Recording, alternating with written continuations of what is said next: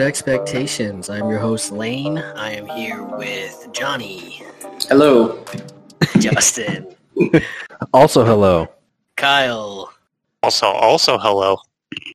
Dylan. Also also also hello. And Evan should be joining us soon. We'll see if that happens. And um, Devin no hello is not joining us this week for very special reasons. Because he had a, something. It's a fucking baby or something. That's stupid. Yeah, something like that. His wife had some manner of growth extracted. We discussed not bringing up the names of those who shall not be mentioned for not showing the fuck up on time. That's right. Yeah, well, he's, it's a it's a good reason. It's a decent reason. No, it's not. I just anyway. Standard medical procedure. Uh, Growth removal. Anyways, welcome to our podcast. We retalk video games, usually our game of the month, and then we go over other current events in the gaming industry. Uh, without further ado, I think we can get right into it. Our game of the month this month was Hollow Knight. Read the description here. Hollow Knight was a twenty seventeen action-adventure game developed and published by Team Cherry and was released for P C and Mac in uh, mid twenty seventeen and then later on consoles in twenty eighteen. And I guess part of it was raised or funded through a Kickstarter, which raised about fifty thousand dollars. That's pretty cool. Uh, the game follows a nameless knight, commonly referred to as Ghost or the Knight by fans, as they traverse an ancient, plague-infested kingdom inhabited by various insects, known as Hollownest. The knight must travel through Hollownest, fighting bosses and unlocking new abilities to progress as they uncover the mysteries of the kingdom. Hollow Knight was well received by critics and uh, apparently sold over three million copies as of December of twenty twenty. Um, yeah, so again, it's described as an action-adventure, kind of a Metroidvania-type game. Uh, I did discover that they also have their own website, kind of like um, their own proming game. So if anybody listening is so inclined, you can go to hollow knight dot com, I guess, and get more specific info. But, I mean, it got great reviews. It got nine out of four on I G N, or nine point four out of ten on I G N. Uh, ninety percent on Metacritic, and then whopping ten out of ten on Steam. So this game performed very well with the masses, and uh, I think I understand why. I mean, I really like this game. But I it's think I'll let Johnny game. talk about it first.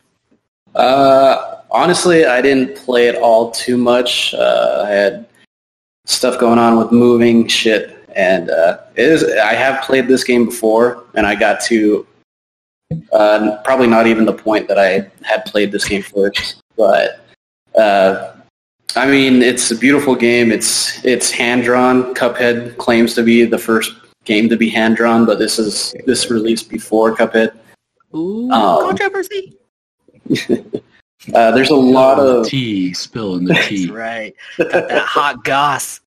A lot of uh, like. Uh, A lot of this game reminds me of uh, Castlevania Symphony of the Night, like save stations, uh, bosses that you can come back and beat instead of taking that path. You can choose different paths. Yeah. You also get very lost if you don't have any of the mapping. It uh, pro- it provides a great challenge, especially uh, I had just beat the first fight of Hornet. I don't know if you guys got to that point. Yeah. Yeah. But, uh, yeah. yeah. So after I beat her, I went down and didn't have mapping for it, and just got destroyed by all those exploding jellyfish, and couldn't mm-hmm. find my way back to my shadow to get my uh, money back. Oh, that sucks. Yeah. Um, you have to, like, fight your shadow, don't you? Yeah, you have yeah. to fight it. You only have to land, like, two hits on it, but... Yeah. So, like, do you ever uh, get better weapons? Um, yeah. What was that? Yeah, you do. Um, just a short answer. I'll I'll talk about it a little later, but I wanted to... talk about Johnny's uh, comparison to Symphony at Night because it's true. Like the even the directional attack and like how how dependent it is on you, like, pushing the direction to make sure, you know, you're, like, striking up or striking down. Very, very yeah. Symphony of the Night. It's not super intuitive. You have to learn, like, Dude, how... I didn't even know that was part of it. I didn't know you only had to... You could aim your poke. Yep. You yep. can. And there's a there's a mechanic, and Johnny... I literally didn't even know. Johnny can chat about it a little bit, but there's a mechanic where later on you'll have to pogo off of stuff with your nail. So, like, you'll have to actually strike down at, like, spikes, oh. and you can jump over them or whatever. That's um, cool. That's fucking crazy, but anyway. Yeah, there's, like, invincible bugs, too, like, puzzles in that way where you have to strike downwards to bounce yourself back up and keep bouncing on those to get over gaps and stuff like that. Interesting. That's pretty cool.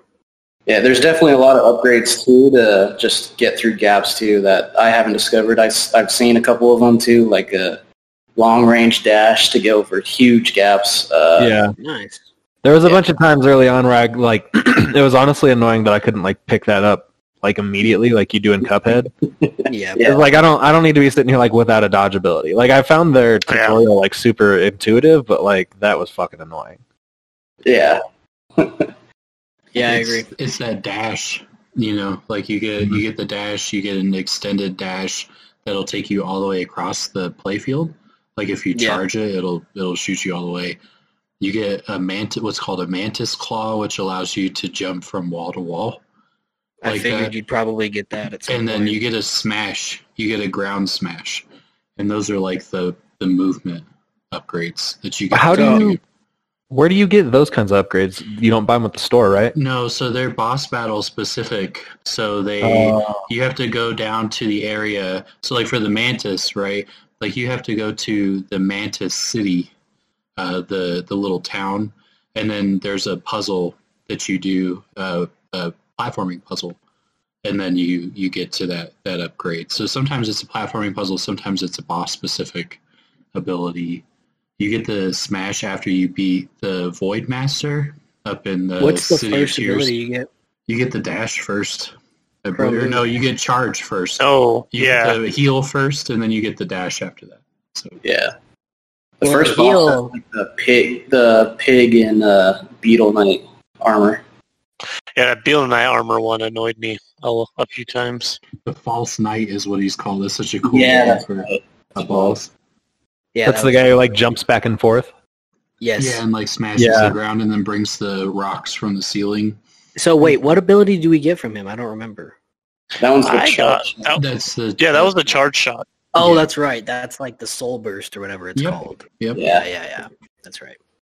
See, like, I felt like you should have dash going into that fight. Because, like, I don't understand what the fuck you want me to do, like, running back and forth under this guy. Yeah, there was a few times I got cornered by him.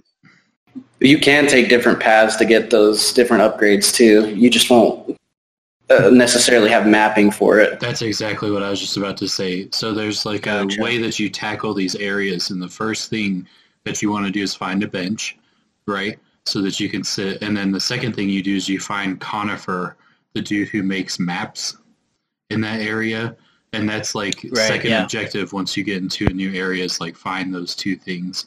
Find um, that, yeah. Yeah, and then there's also a pin that you get, uh, a charm that's called the Wayward Compass.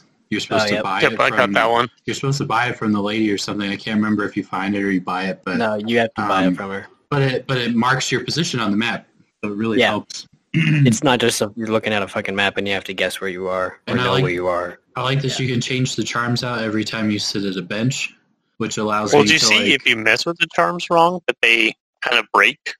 Well, yeah, they'll actually burden you. Well, so there's some that are breakable charms, right? They're like fragile charms. And then there are some that, like, you can't go over the maximum slot a lot. Yeah, that's what I did. Yeah, yeah. So, so you kinda... can put charms on that go over the maximum slot allotment, but it'll break them as soon as you use them? It breaks them upon death. Oh, upon mm-hmm. death. Yeah. But you can still like, equip them even though it goes over the slot allotment? I haven't been successfully able to equip one without oh, okay. the without the required slots, but I think there are right. some that break that rule because there's like a, a mechanic of overburdening too. Um, so I think that that's, that probably comes into play later on or if you're like speedrunning some shit. or something. Yeah, like I was just being a dumbass, and it kept like saying like you can't put that there, so I kept pushing A, and then it just broke, and I was like, oop. Yeah, I could. It's kind of like you said, Lane. Like I, I could tell pretty quickly. I only played twice, and only for like two and a half hours all told, but like probably not even that long. But I could tell pretty quickly that I'd probably like made a mistake not playing more this month, because it is like a really well crafted, fun game. Like, it is. Yeah. Sick. Yeah, for sure. Um, well, Johnny, do you have anything else to say personally about it? We'll obviously keep talking, but uh, not really. I mean, I plan to keep playing it. Just I just pick it up here and there, though. Right. Yeah. Yeah, that was something that I thought about this game too. Is it's definitely one of those games that. It's really, it's pretty, it's pretty fucking chill. You know, it's not too uh, difficult of a game. It's pretty easy going, and it, it was kind of one that I, it doesn't hold you to a schedule, you know, right? Which yeah. is nice. Yeah, yeah, I agree. But um, yeah, Justin, what are your thoughts on it? I opened my time to the floor because I played for two hours. No, yeah, but I, I, that's that's less than that's probably about the same, maybe a little less when I played. But if you have anything about it you wanted to personally say, now's your time. Nope. All right. I've just played the game. Kyle. He didn't do his homework this month. All right. um, yeah, I liked it. It's definitely one of those ones where you have to be the, in the mood to play that game, really. I can only see myself just playing it for like an hour or so and then wanting to do something new. It's fun, but it's definitely not one of those ones where it's like I can just keep playing this nonstop. And then... Yep. Sometimes those games are for me. Other times they're not. Uh, uh, the I like the design of the game. Like it looked just really cool, just dark and kind of looked like Tim Burton style to me. That's, you know, it is true. It is a little Tim Burton for sure. Like the you know the bugs and shit. Like the theme of that is kind of Tim Burton-esque, and the hand drawn definitely like art style. Yeah, yeah. The the hand drawn really drives that home. Too sure. I recommend for people to definitely find that map first, because I kept going yeah, in circles sure. a lot, and that's the part where I was starting to just get drained and be like, maybe tomorrow me will enjoy this and find what I'm looking for. Yeah, that's that's why I got destroyed by those exploding jellyfish too, because I couldn't find my way back to where I came from. You have to admit, I would save up as much as I could, because every time I'd go down there, I'd wait until I saved a good chunk where I can upgrade in the shops with a few more items. Because I got yeah. the one that has like the little light, like that little fairy that follows you, so it's a lot brighter when you walk around, so you can see a little bit better. I definitely recommend that one. And then the other one is like that magnet, so you can start the stuff with the enemies you kill. Some of them will fall into spike pits, and you can't go get that money. So get the oh. magnet, so it can just grab it all. Yeah, yeah. Where do you get that stuff at? It's purchased. Uh, it's, yeah, it's in the first shop. Uh, uh, or that, that I shop think I might be wrong though. because I that think I might be wrong because there was another guy. Stuff. Okay. Yeah, so but there's another guy you meet down there. I think it's Sly. I think it's the little fly guy that ends up coming. Yeah, it is. Dylan, Dylan's right. Yeah. So they. Yeah. It's not he, the first shop. Then. And what's kind yeah. of funny? So his his inventory doesn't actually um, change unless you pass a boss battle. So that's gotcha. Like he'll get more inventory or different charms based on how many you have and like what bosses you've completed. So yeah. definitely, and it and it plays towards the narrative of like you're um, clearing out more and more of these areas underneath there, and like the exploration piece of it for sure. Um, I think that the um, charms that Kyle picked up are like really good early pickups for sure, because that's annoying when you get the a bunch of geo that drops from an enemy and it just falls into a pit. You're yeah, like, you need that money to level up. Yeah, yeah, yeah. I mean, it was fun. Like I said, it's just it's definitely one of those, those games you have to really be in the mood that you're like play that if some like I'll play if I'm downloading something else. Interesting. Same way, actually. I don't know if I agree with that. I feel like I can put this game up whenever. I feel like it's like a great game that like if I'm pissed off at Call of Duty or something else, I can just like go to this game and unwind, because it's like, you know, kind of chill and just play through it. And the one t- like the one time I played it, I played it for probably like four hours though, because like to me it just kind of felt like a game like once you were kind of in your first groove in that that first kind of level, and you got the the map layout down pretty well, you could go around pretty easily. Just like go down, kill a bunch of bugs to get a bunch of money, go out of the room, come back in, kill a bunch of bugs if you need to, if you find a room with a bunch of bugs, because and then you can just get stock up on money, go up to the shop and buy a bunch of shit that you need. And then you can go down and you're stocked up and you're ready to go. And a big thing in this game for me was like the healing mechanic, the intrinsic healing mechanic, because a lot of these games have a healing mechanic, but this one, every time you kill someone, you get stuff to heal yourself with. It's literally well, no, to, well, I'm a yeah. little bit on the side of that, because you really later on, like with that charge shot, it's either am I going to do a charge shot or do I yeah, save this just in case true. I get charge, hit because I need a heal. So what I will the say, charge takes a good chunk of, uh, of that healing power. Yeah, you're good. No, so. One of the things I'll say is that there are charms in that game that are built to people who want to cast spells like that. Like it's literally, there's one called the Shaman, right, which pulls more energy from people that you kill, right? So you right. end up receiving more, therefore you have more mana or health to cast these things. Whatever it is. Yeah. I will say that Kyle is right, that there is a certain, you have to pick to play that way if you want to play that way. Otherwise, you use it for healing, and then you just go around beating the shit out of stuff. You know what I mean? Like, it's not yeah. a... It's a one or the other kind of thing. You, but, like, can do a mage playthrough if you want. But, but what I liked about it is that you can hot swap these charms out. So yeah. you can really change your playstyle whenever you would like to, uh, throughout playing the game. Like, you can hmm. just... Uh, you know, sit at a bench, and you're like, okay, I want to use some spells on this boss because it looks like it's going to be a little easier. You swap in your charms, and you you attempt to, to run through that way. So I think that it gives you yeah. a lot of option, for sure, and you don't have to play one specification in order to play through. But, yeah, and there's all those secret areas, too, where, like, in the very first level, if you find that little cave area, it's like a pool. Yep, and it just keeps your health springs. going. Yeah, the so hot springs. There's even That's like kind of... op- there's optional bosses in this game that are not critical path bosses. So when yeah. you go to the Mantis Village, there's these things called the the Mantis Elders, right? They're underneath, they're at the bottom of this map, and you can go and challenge them, right? And what ends up happening is, is if you beat them, when you're walking through the Mantis parts, the enemies will bow to you. Because they, like, now respect you. Like, they're That's not cool. hostile anymore. You can still kill them if you want. It's pretty cool. It, they'll never turn hostile unless you hit that enemy. And if you hit that enemy, the other ones don't turn hostile as well. So it's kind of an interesting... Maybe dynamic. If I just watch him take this ass beating, he won't fuck with me. That's exactly it. Did you guys find any of those uh, caterpillars? I found oh, hell yeah, almost dude. all of them. Yeah. One of the Did yeah, you go back to their room? Gifts. Yep, yep. Yeah, every life. Every yeah. life, if you die, you go into the caterpillar room and they'll throw money at you. The more and more that you find as well, the better those gifts get. Oh, yeah. Like, he'll give you a part of a, like, a heart vessel, like in Zelda, oh, you know, nice. You'll get, like, pieces where you'll get a mask um, of, cool. of health or whatever. So it get, it scales, too, which is mad dope.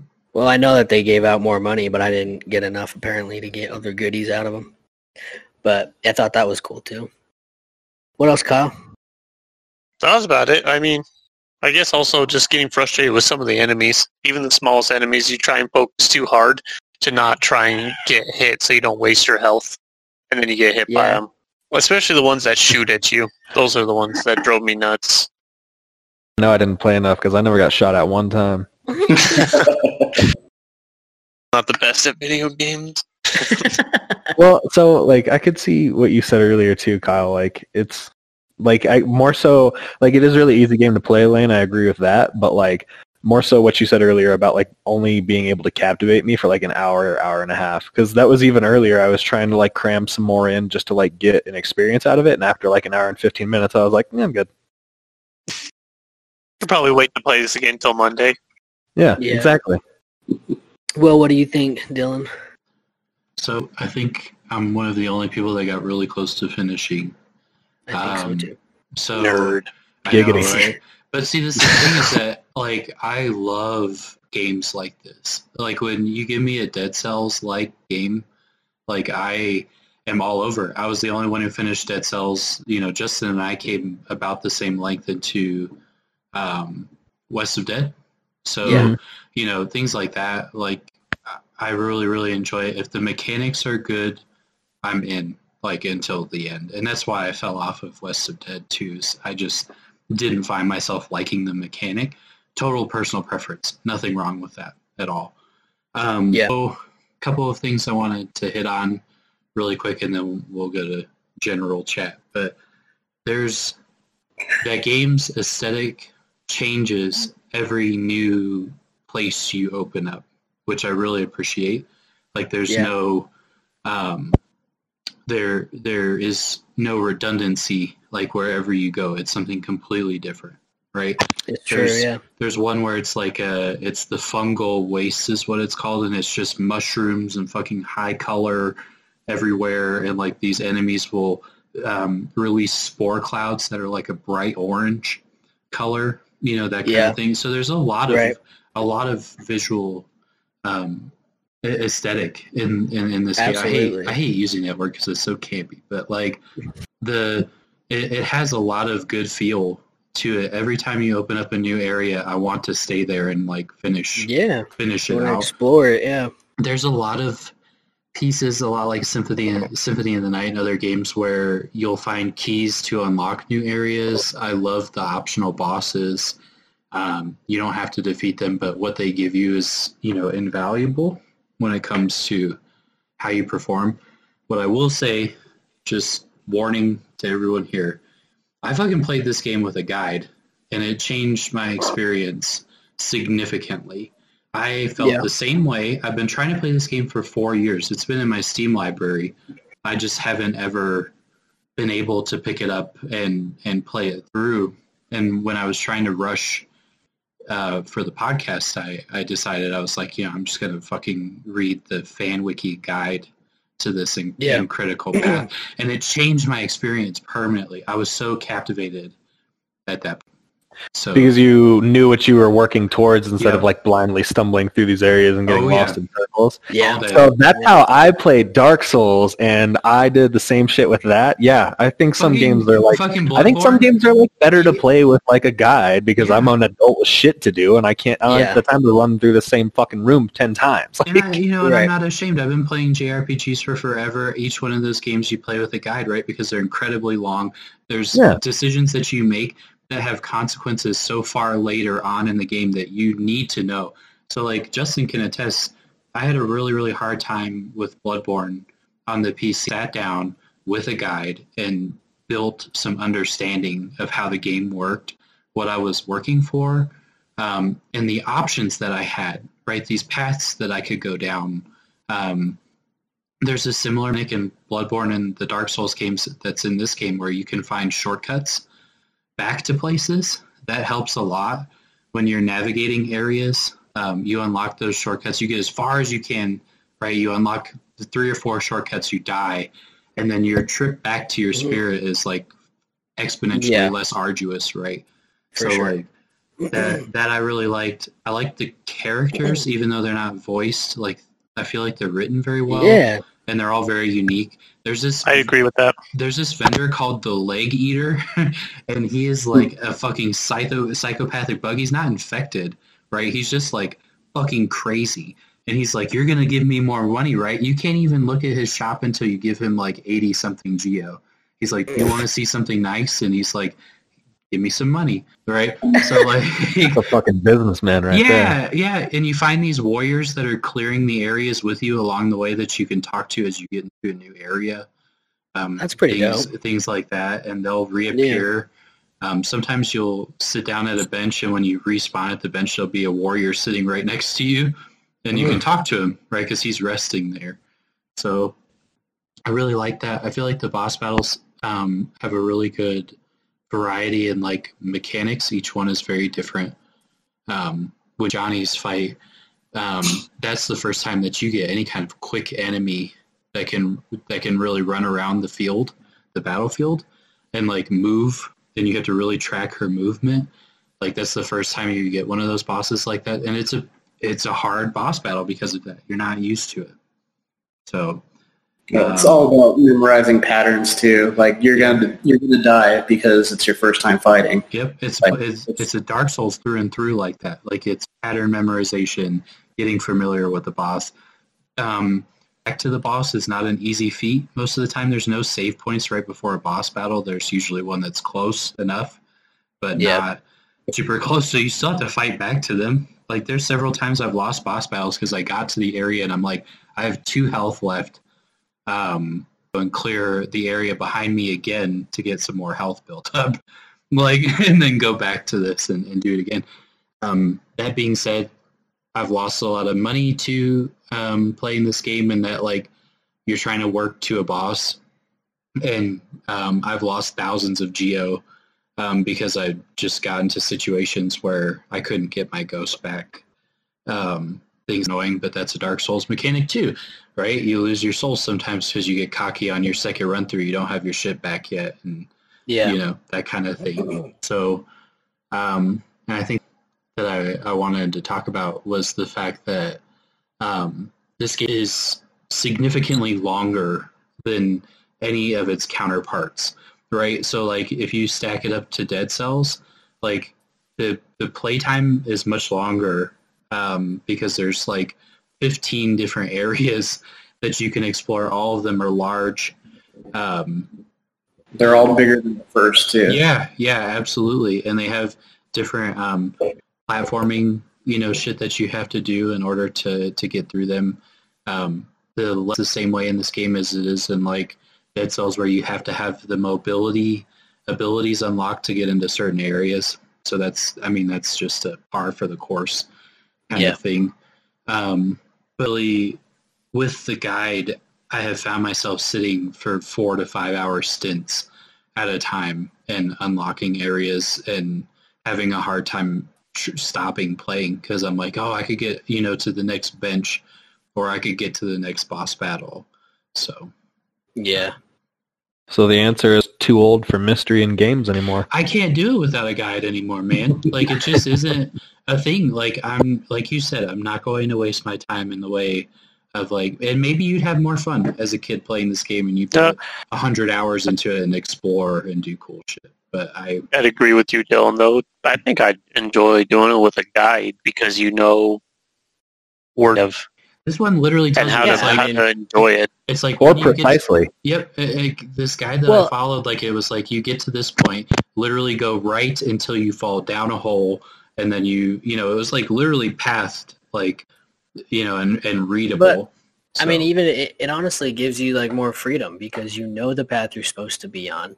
So you know you can mainline it and get some gear, but then after that you're like, all right, so I got some solid gear because I mainlined pretty hard. I can go around and get some of these other areas, check them out, see what's there, and uh, then you you know exactly where you need to start back up on your main path again. So I mean, you're not always focused on trying to find the next thing like you would if you didn't have a fucking guide.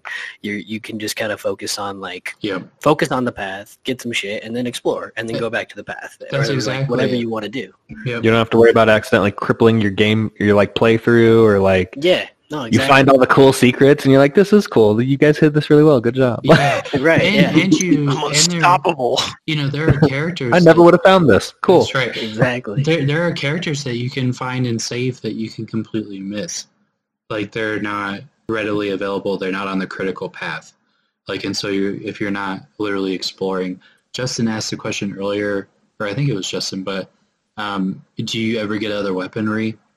Mm-hmm. You continue with nail, but when you get to a place called the City of Tears, you find what's called a nail smith, and this dude will charge you like two hundred fifty bucks to fix your broken nail, the one that you get in the beginning.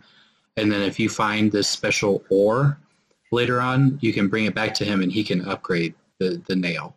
So it scales in That's damage. Dope. There's yeah. also... charms. A nail and a nail. That's right.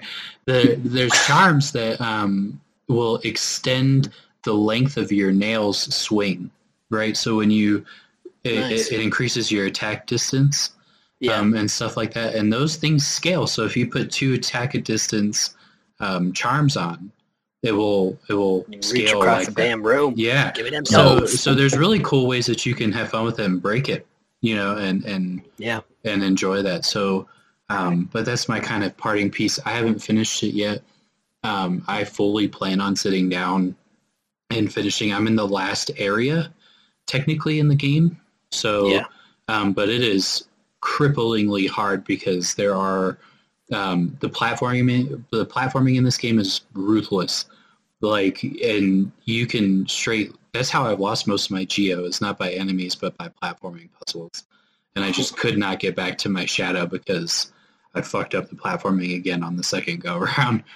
So, yeah. Um, but really cool elements, you know. Yeah, there's like puzzles kind of like Super Meat Boy once you get the claws on uh, when you can hang on the wall.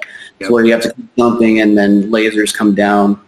Uh, like you're in between lasers and then you have to keep jumping to stay in between those lasers and yeah, stuff like that. I'll never play that game again. I hated that. You know, there's these sections where...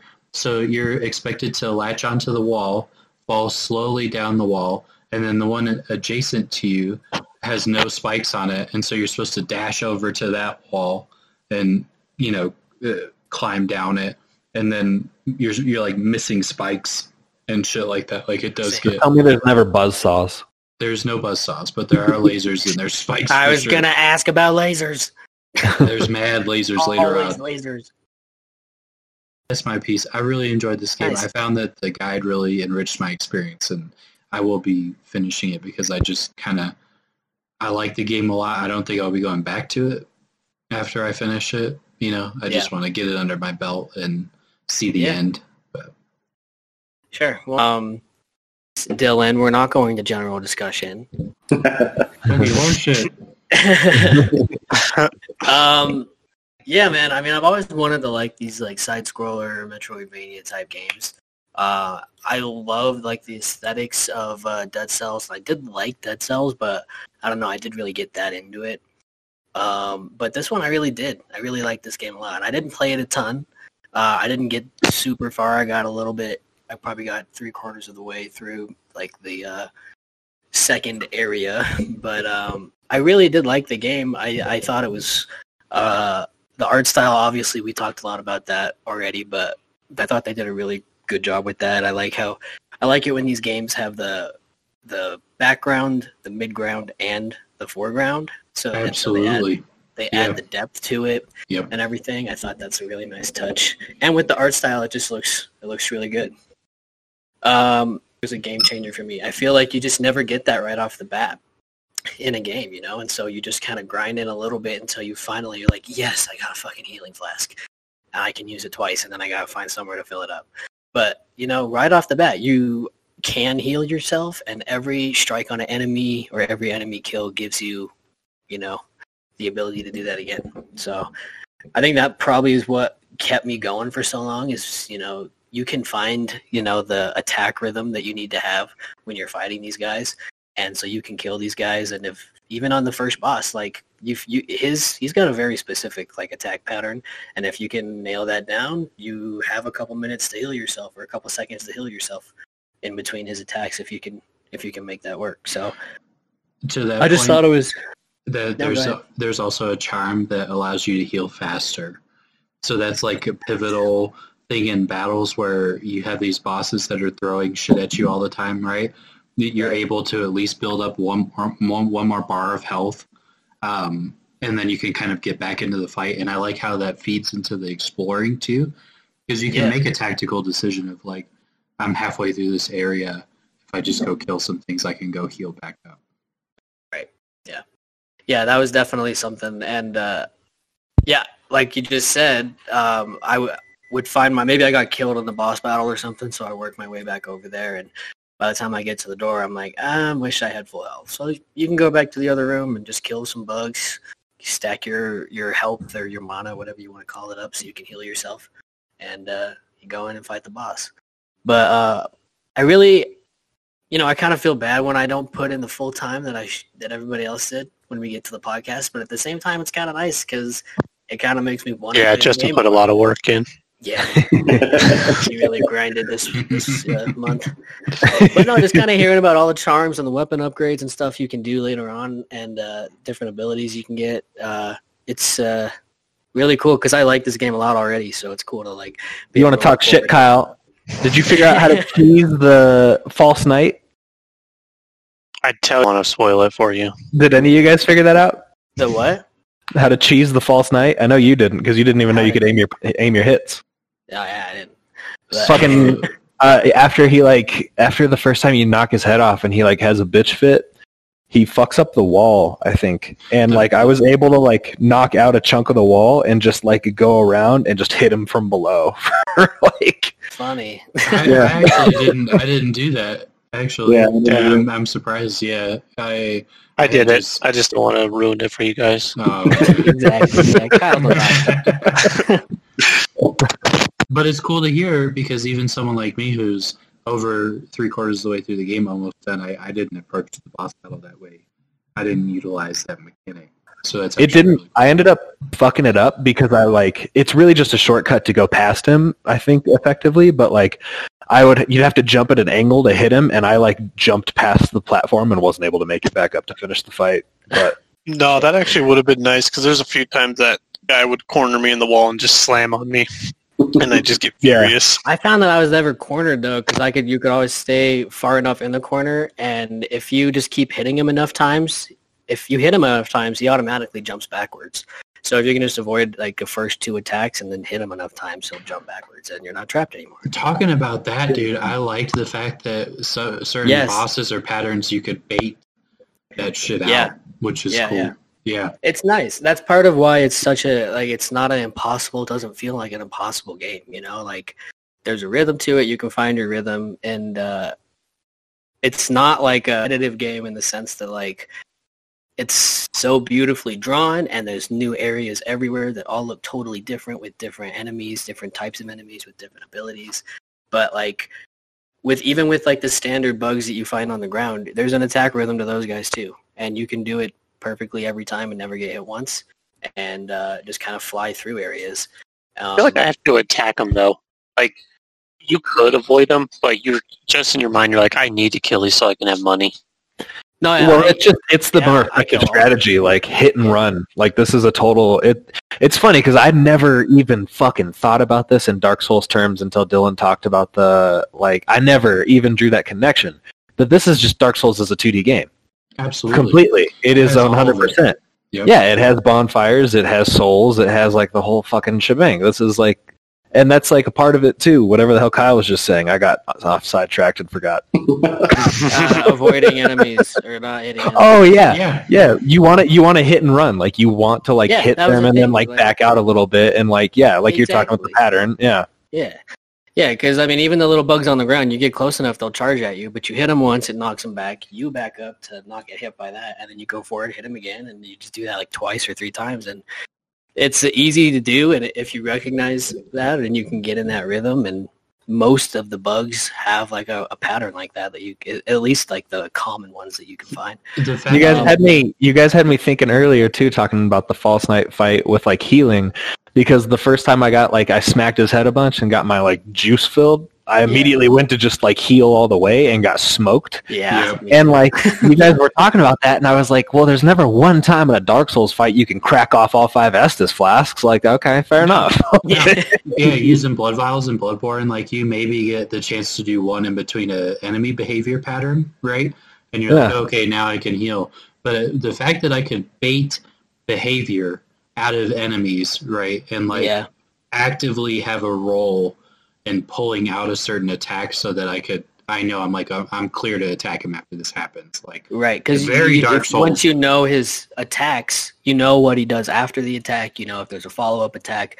So if you can coax it out of him, like if you get too close and he mm-hmm. tries to slam you, you just back up. You know, you know after that slam he opens up, or you know oh, on another attack he'll come back for like, you know, like a double strike or something. Yep. So yep. yeah, yeah, so... You know, I thought there were a lot of really cool things about this game like that that made it simple enough that you didn't feel like you were just being beat into the ground, and um, it, it felt like you were actually progressing. Even if you did die in a boss battle, I mean, you learned you learned about his moves, you learned about his fight pattern, and um, I don't know how it is later, but at least in the first area, if you um, If you uh, die the first boss fight, before you even fight the boss, you have to kill like four or five enemies before he drops from the ceiling. So you have an opportunity to go in there and kill your ghost bef- would not have to worry about killing your ghost while you're fighting the fucking boss, which uh so you know thought that was cool. It is cool, and you're correct. So if it's a large boss, right, if it's a primary boss, what it'll do most of the time is it will actually put the ghost like a little bit away from the boss battle, uh, uh, just right before it happens, right? If it's an optional boss, it puts it in the fucking arena, so you have to also get your yeah. ghosts while you're in the arena. So that's gotcha. that's kind of fucked up. Talking about enemy behavior really quick before we get off of it, like there's a boss later on in that game called the Void Master, and this dude teleports, right?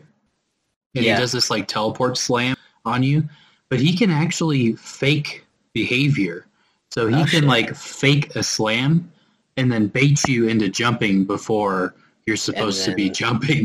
Yeah, and then slam the shit out of you. So that's something that's that pretty I've, cool. Though. That's something I've seen in Dark Souls games, right, where they'll yeah, that's they'll, a tactic. They'll feign. Like you think you know? Yeah, they'll feign an attack, and you're like, I've seen this attack. It's coming, and yeah, and I know um, what to do. and I know what to do. So it, it is kind of cool that that they've incorporated that element. But. Yeah, that is dope. Really liked what I played of this game. I really want to keep playing it, and um, like I said, talking about everything, it's got me hyped running into all this cool and getting all these new cool abilities and equipment and stuff, and I'll definitely look at the game guide.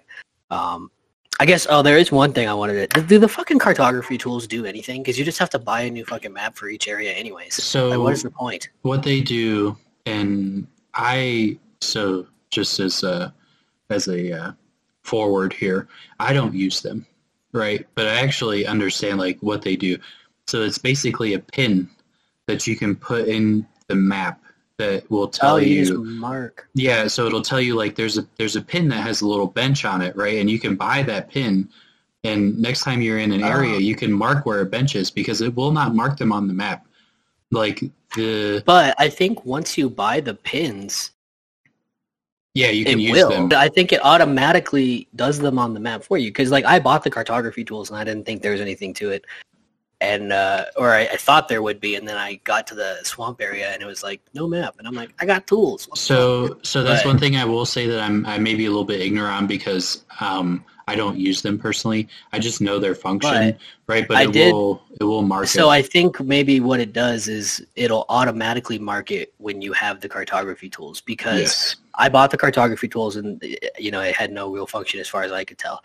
And then later on, I realized I had like a thousand fucking bucks or whatever. So I went up to the shop, and I literally just bought everything. I bought all of the markers that I could, and I opened up my map, and lo and behold, a bunch of shit was marked on there. And I was like, "Cool." So, so you know that's pretty cool because so one of the things that's important is that pen that you get.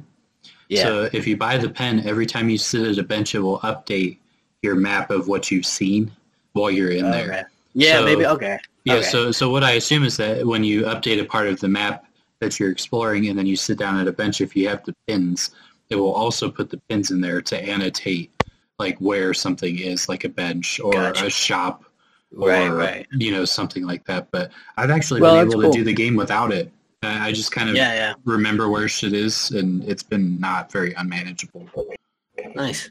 But, yeah, so overall I definitely liked it. Um, I would probably recommend you buy it if you're into the Metro- Metroidvania type games. Um, I don't know how much it is. We I'll look that up while everybody else kind of does their.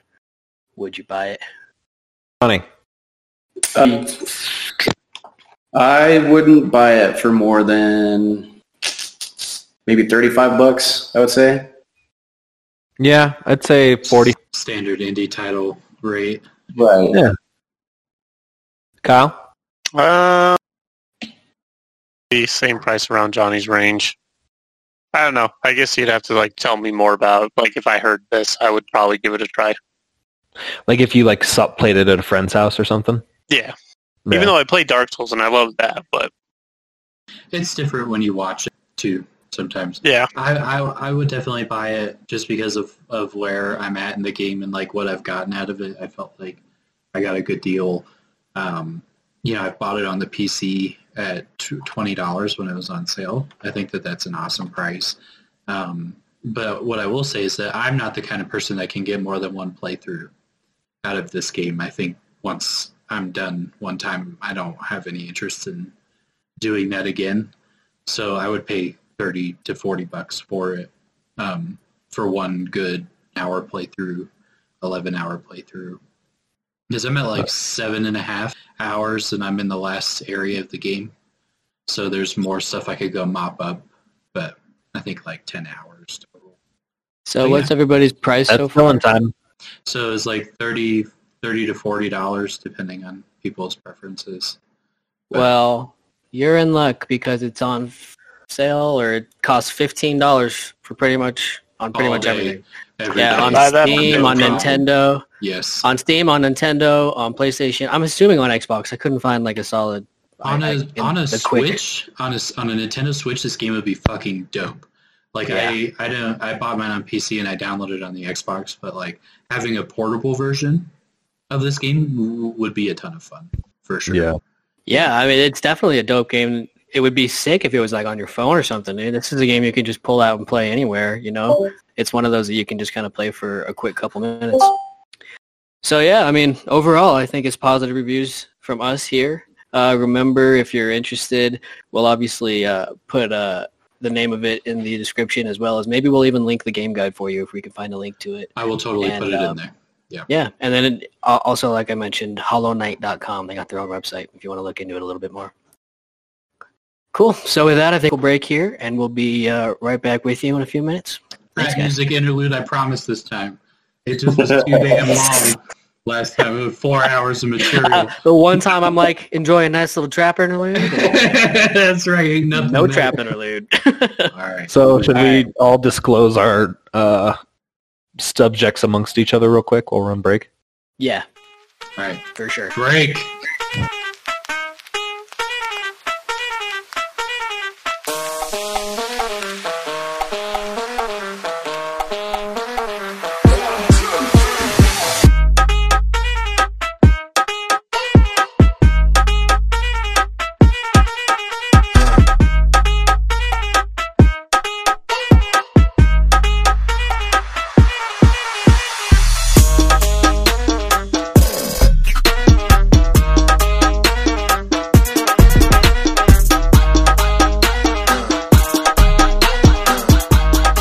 Welcome back, everybody. Hope you enjoyed that sick trap interlude. uh,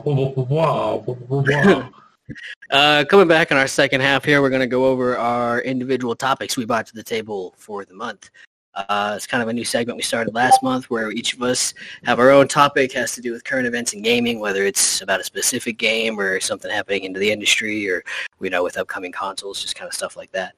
Um, so we'll get right into it.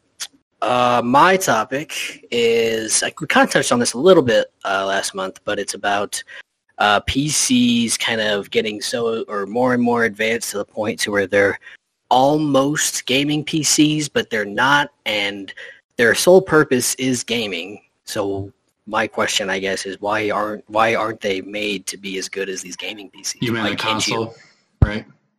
Yeah, yeah. Why can't the con? Why aren't mm-hmm. the consoles? Their sole purpose is gaming. Why aren't they made to be up to par with gaming P Cs? Why don't you have the option to plug in a keyboard and mouse if you want to to your console and play keyboard and mouse instead of controller? I don't know. I, I, I feel like this was kind of something that should have happened already, at least a, from a hardware perspective. The hardware is there. Um, obviously, it's been around for P Cs forever. Um, so I just, I kind of am just wondering why consoles aren't optimized. As I well mean, as P Cs are, if you want to purpose. play keyboard and mouse on Xbox, you might as well get a P C, in my point of view. You know, yeah, but I why? But that's already not my hate point. dealing my with point assholes is, like that on multiplayer that have keyboard and mouse, and they're far beyond playing against people with controllers. And I think that sounds like excuses. But true. No, that's that's one hundred percent true. no, you know, just, they, Justin seen it too when we play Call of Duty. I know. We, I you can fucking tell the Overwatch kids. You're like, all right, you goddamn keyboard and mouse bastard. I know, but there's there, there's already something simple for that. Like you can make you can choose an option in your game they, to not play with P C players. You can choose an lobby. option. Yeah. You can choose an option in your game to not play with keyboard and mouse players. Like. So, It's that's not really the issue as far as this is concerned. It's a matter of the hardware and why isn't even if you're playing on controller, why isn't it as good as P C? I love even this, you can. this topic for sure, and there's a couple of reasons why. Like you guys all know that you know I've been a P C gamer for a very long time, especially Justin. knows that. Um, you know, I've been playing Counter-Strike on P Cs at, at mom's house for forever. You know, I was yeah. always kind of into that. One of the things that I feel like happened recently that has kind of sparked the change is that, so game consoles were made for a specific purpose, right? It was always gaming, right? So the hardware yeah. that was inside of it, the components inside of it, are really geared towards doing that. And it doesn't have a lot of like multi-processing that it has to do, you know, or multi-thread sure. processing, because you're not doing, you know, you don't have one monitor up there, you're playing a game, and then you're playing, you're doing an Excel spreadsheet on the other monitor, right? right. Like it doesn't yeah. have to abide by that rule. I think that that has changed, um, and more recently than not. And I think one of the things that, that sparked that was the new Xbox console in particular, um, and them putting the games for Games Pass uh, available for P C, um, or at yeah. least a selection of them. So, right. I th- and it's a big selection. It's not anything to be scoffed at. So yeah. I think this topic has been evolving, but really slowly over the course of time, right? And I mean, this... it's not something I even thought about until within the past couple years, because it's, you know, P C gaming has become more and more prevalent as streaming and stuff like that has become more and more prevalent. And you kind of realize that all these streamers, you know, playing on P Cs, and they're playing games that are available on Xbox and PlayStation and all that, but they're playing them at such better quality with such better, like, hardware and stuff like that to make them run so much smoother and have better graphics and all this. And it's like, games are, or gaming consoles are meant for gaming. Why, you know, why, I like why are this, these seem downgraded? I, I liken these to, to cars, right? And, and bear with me here really quick. So there's like the Toyota Camry, right? That's really made for everybody. Like it's a form and function. It's a yeah. car. It gets you from point A to point B. There are people who, you know, buy, you know, Nissan three fifty Z's and then mod them out, right, to have a better yeah. driving experience for themselves, right? So I think that that ideology is starting to imprint on consoles and P Cs. When it comes to, like, I want my own custom machine, but I still want to be able to play with my friends. So, that's the only reason why I have a fucking Xbox, is so I can play with you guys. Yeah, or like right. things like that. Like, you know, and now that's looking less and less like that's going to be the case, and I'm super jazzed about so, that. Like, so maybe, like, I, something I, I – whoops, my bad. Something I've kind of thought about is maybe the reason is because the components and the hardware are so expensive, it would just drive the console price through the roof, right? And that's yeah. understandable. It probably would. So maybe you don't put the hardware in the Xbox, but put expansion slots in the Xbox. Let me open it up and put in better graphics cards. Let me put, you know, it's let me funny. upgrade the hardware. It's funny that you but say the that. The problem with that, okay, so part of part of the issue with that is like building your game out, right? So like part of the reason Cyberpunk yeah. was so fucked was because they tried they like weren't able to optimize it properly for like the current gen consoles, right? Like they built it to the specs of the new gen yeah. consoles, and then when they tried to like build it to the old gen specs, it just was a pile of shit because it didn't allocate memory pro- properly and things like that. Yeah, so there's a lot of like technical, yeah. there's a lot of like technical reasons behind like wanting to like have the like software or the hardware of the system be like uh, just that, like that's the hardware you're gonna have. It's it's the standard, you know that, so you can program to it as opposed to like. Programming and like having this game work really good if you have the special graphics card, but then you're excluding everybody who just has the base console and shit like that. Like at that point, it's like I, I understand that, but P C. I don't, I don't understand how that would necessarily change you from making a game that's that's dumbed down for lower consoles, the base console, or for a game basically just release the game that's optimized for P C for Xbox. I know mm-hmm. that there's probably differences in how it, there's definitely differences in how it's formatted for P C and Xbox. There but, are, I mean, they already base, make different versions of the game. They do. There are base levels, though. Like, I I, I firmly believe in what Justin is saying is true. And that, I'm not saying he's wrong. I'm just... No, no, no. Not, you know, I, you know no, I'm not coming at it like that, but it's just to expand on it. Like, you... Oh, he's wrong. Yeah, he's wrong. Fuck that guy. Fuck that guy. No. But, so they... You know, one of the things I'll say is that you cannot... apply for every edge case, right? When yeah. it comes to building a game. So one of the things that we have a really hard time with is that, so would you guys pay for an Xbox that is as expensive as what I paid for my P C. Like, I have a fourteen hundred dollar P C upstairs. Yeah. Like, would you fucking pay that? No, the average yep, consumer yep. would not. Like, it's a luxury item, one hundred percent. And so to strike a balance between giving someone like me the option to make my shit look way nicer, right? And then programming a base game for everybody else that has like hardware, and they program for two consoles, they program for a PlayStation, they program for an Xbox, right? Yeah, so and sometimes think, the Switch. Yeah, and sometimes the Switch. And and we have seen time and time again with ports to different consoles and things like that, that something always suffers. There is not yeah. a game on market that doesn't have some kind of quirk or flaw on a port to a different thing, right? Like there, there is none that operate the same way across the board for everything, right? Yeah. So I think that what we're going to see is that Microsoft has adopted your ideology, right? That they want a single platform. They don't make money on consoles. That's one thing we haven't talked about yet. So every console that they've sold since the beginning of fucking time, they've taken a loss on, right? It's to get people onboarded to the platform so they buy software, so they right. get on the Xbox Live uh, Games Pass and Gold plans, right? Because that's where right. they make that real money. Yeah, like, exactly. They've been charging people, millions of people, a um, monthly subscription for almost ten years now to play Xbox on the Xbox One, right? That's far and away where their income is. They don't give a shit. But yeah. what they want is they want someone like me who doesn't want to buy an Xbox. They still want me buying into that, right? So they're going to give me the option on P C to say, okay, well, you know, here's some stuff for you too, and we would like yeah. to integrate these platforms, and, you know, we'll give, like, Gears of War is a good example. They, it was the first game, Gears of War three, I believe, or or the one after that, that got a P C matchmaking option. Right, and it was a separate queue that you got into, and um, so you could distance yourself from that if you didn't want to play on a controller versus people like that. But I think that um, that will continue to be the case. I think that the newest Xbox looks a lot like a P C as it sits. It's like you know, a it's, tower setup. It's really you know? close to it, man. There's yeah. towers mm-hmm. that look a lot like that on yep. on the P C side of things. Like I have one in my fucking entertainment center, a Linux like P C that has yep. a decent graphics card in it that I could play Jackbox and whatever game I want to play on the big T V, right? So I think that we're in the half step. We're like almost there. And right. if this Xbox is going to be around for almost ten years like the last one, I feel like that change is easily implemented. Yeah. And, but well, I they hope haven't, so. They haven't had a powerful enough, let's be frank, they haven't had a powerful enough console to even make that a conversation until this yeah. until this cycle.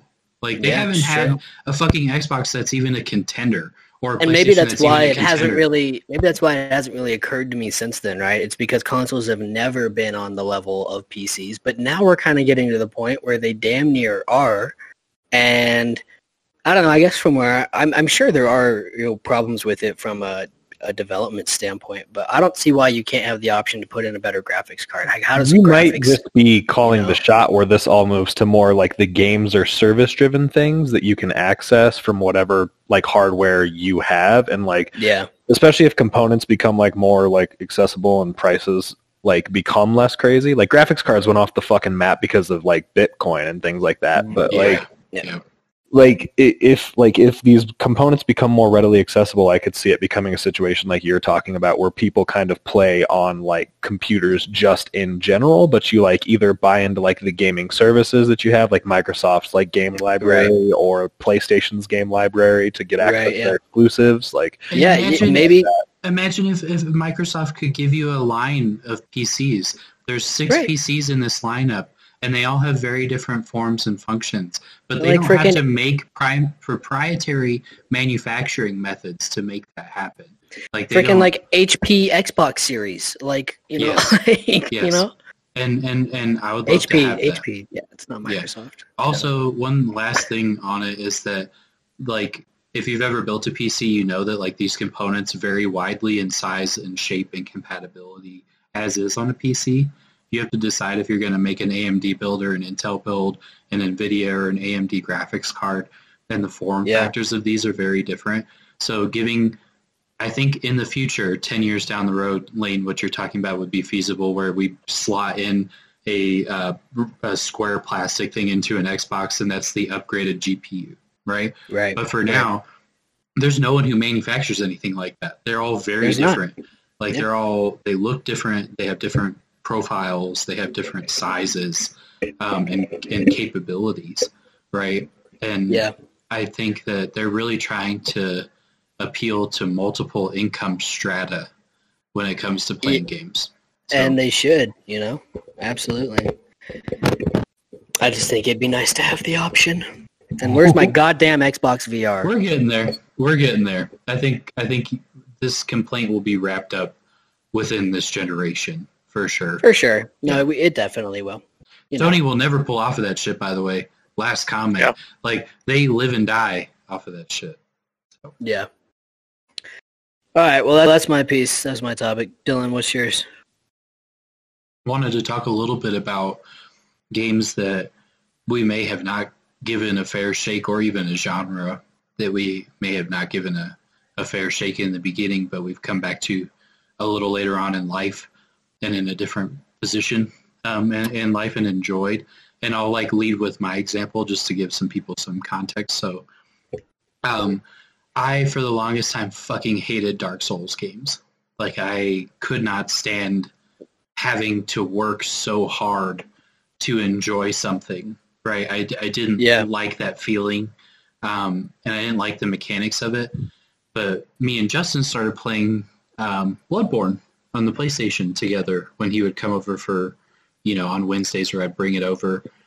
And I sat down, a lot like we talked about with Hollow Knight, where I picked up a guide um, and started, like, reading some literature. And I tell you what, I was texting Justin on my progress, and he's like, holy shit, like, you have just kind of taken off on this game, for sure. Every boss I would kill, I'd be like, oh my god, I, I just killed You went Mom. From like bitching like, about the first boss incessantly. Like, like I was like trying to convince him to play the game because my answer is also fucking Dark Souls. And I've gone through this process of like whatever like Stockholm syndrome we have now. And you would sit there and bitch about this first one and just bitch and bitch and bitch. And I was like, you just got to take your lumps, bro. Yep. And then all of a sudden he started texting me that he was like halfway through the game. And I'm like, what in the fuck just happened? Like, yeah. Like there was these, you know, I just hit this, um, this groove and I had all of the literature necessary to kind of help me and make me feel more confident um, in like what I was playing. I have a tendency to bitch about everything. Everybody knows that. It's really for comedic purposes, right? Because when you get me angry on some shit, I get pretty funny, but like, you know, it's, it's stress management. It's stress management, right? So, but I just wanted to kind of lead with my example because it's really pertinent. It's happened last month where I am now looking at other Dark Souls games once I finish Bloodborne, and I'm like, you know, I, I could really enjoy Go to Code that. Vein. Like, yeah, Code Vein. I want to play that. I want to play the new um, the the new uh, remaster. Um, for was that Dark Souls one? Oh, Demon's Souls? Or Demon's Souls, yeah. And so, um, you know, I'm really looking at that as a possibility in my life, and I never really thought that I, I could enjoy these games. So I just kind of wanted to level it to everybody else and see if there's something that, that really captivated you guys uh, or you've come yeah. back around on. So I used to make fun of World of Warcraft, and now I play it because it is freaking amazing. The story's good, and there's so much you can do in that game. What brought you around? I don't know. For some reason, I just kept looking into it, seeing like the ad for it. Like, do you play with uh, others? Do you think that that has something to do a little bit with? I spaced out. What what what did you say it was? You said World of Warcraft. Oh, nice. Cool. Yeah. Do you think that now that you're playing with people, you're liking it more, or is it? Honestly, I could play it alone too. Oh, like okay. The one thing I like about it too is even like let's say you join Dylan or Lane. And you're level one, they do like Borderlands three effect where everything will be at your level, but we're fighting the same person, but it'll be at my level too. I'm facing people at my level. So it's always enjoyable. It means you still get to be helpful with your team, even online. Or if you do raids with people, you don't feel like you're useless because you're fighting people, enemies your rank, while they're fighting their rank.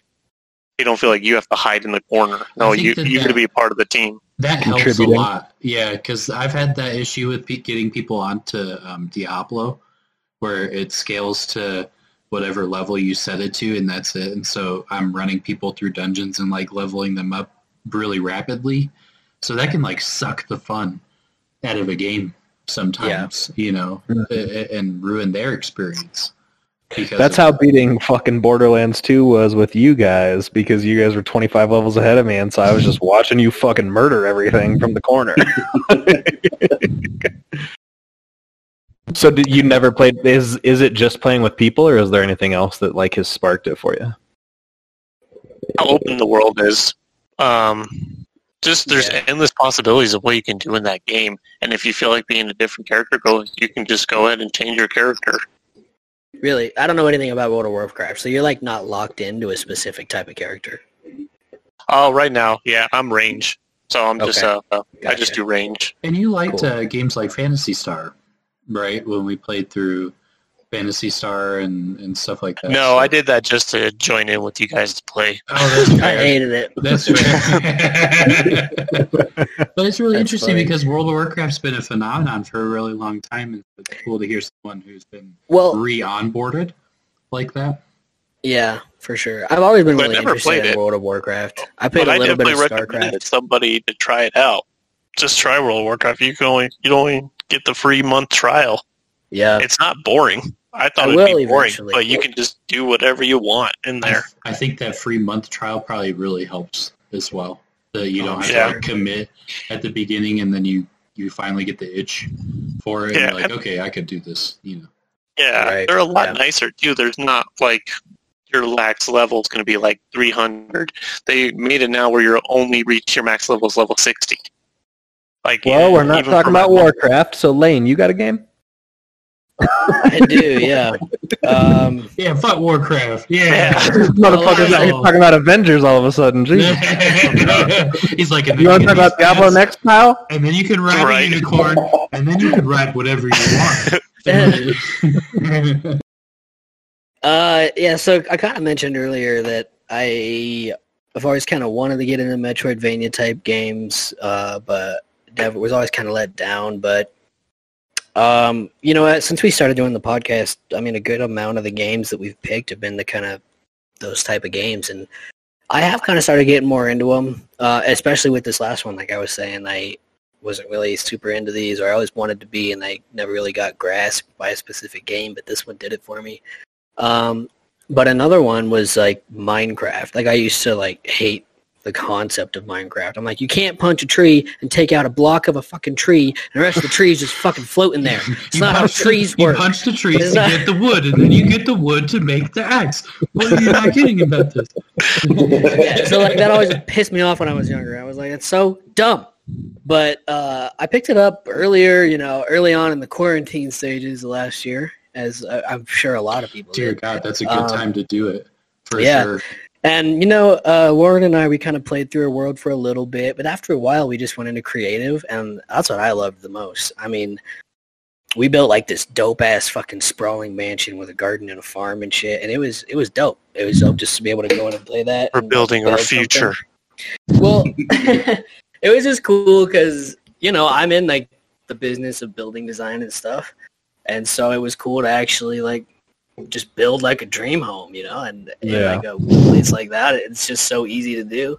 Um, so that was really that, cool. I love that that hits a specific thing for you. And that, it like, does. It is. No, it's it's really cool that, that that's yeah. your job. And like, I so I, I I say the same thing about like German people, and they really like to play simulation games, right? Like that's how that's what they do to unwind, right? Is yeah. people get home and they play Farming Simulator for like right. hours and hours and hours, and it's like what they're into.